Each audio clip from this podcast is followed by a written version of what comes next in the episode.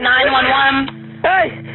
Uh, please get someone to my office. What's please, going on? Please, my girlfriend, I think she just shot herself in blood everywhere, please. She what? She shot herself, please. Ma'am, ma'am, I need you to calm down. It's sir. Ma'am, It's listen to sir. me. It's sir. Listen, hang on. Uh, look, let me tell you the truth. I'm, I'm, I work with y'all. Get someone here now. This is Jeremy Banks.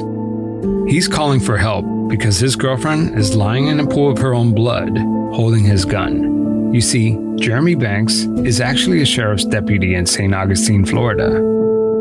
And his girlfriend, Michelle O'Connell, well, she wasn't supposed to die tonight. John, you've worked in law enforcement. What's striking about this 911 call? There's so much about the 911 call that got my attention.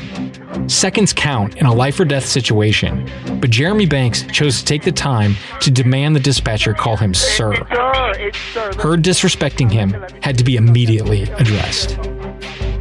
Because the way Jeremy set the stage for us, he told our dispatcher that my girlfriend shot herself, but you get there and there's just too much that didn't didn't play out right. The sheriff had already made up his mind. That case was a suicide, tragic suicide. That truthfully could have been predicted. Jeremy Banks had nothing to do with that case. A year ago, when we first started looking into this story, we learned that someone else had already been doing their own investigation. Not a detective, not a private investigator, but a private citizen named Eli Washtalk. And he was digging up all kinds of new information. But then one day, before he could finish his investigation, somebody killed him.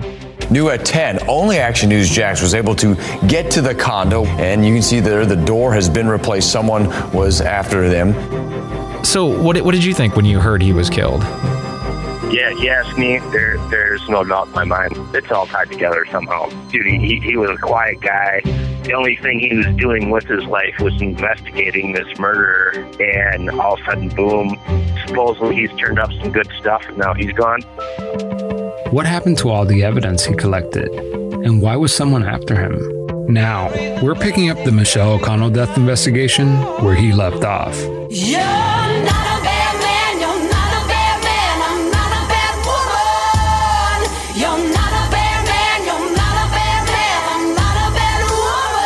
From the creators of Twisted and Pretend podcasts, this is Criminal Conduct, Season 1, an investigative podcast looking into the death of Michelle O'Connell and the murder of Eli Washtalk. the body, bury the body, body, bury the body, bury the body, bury the body for me.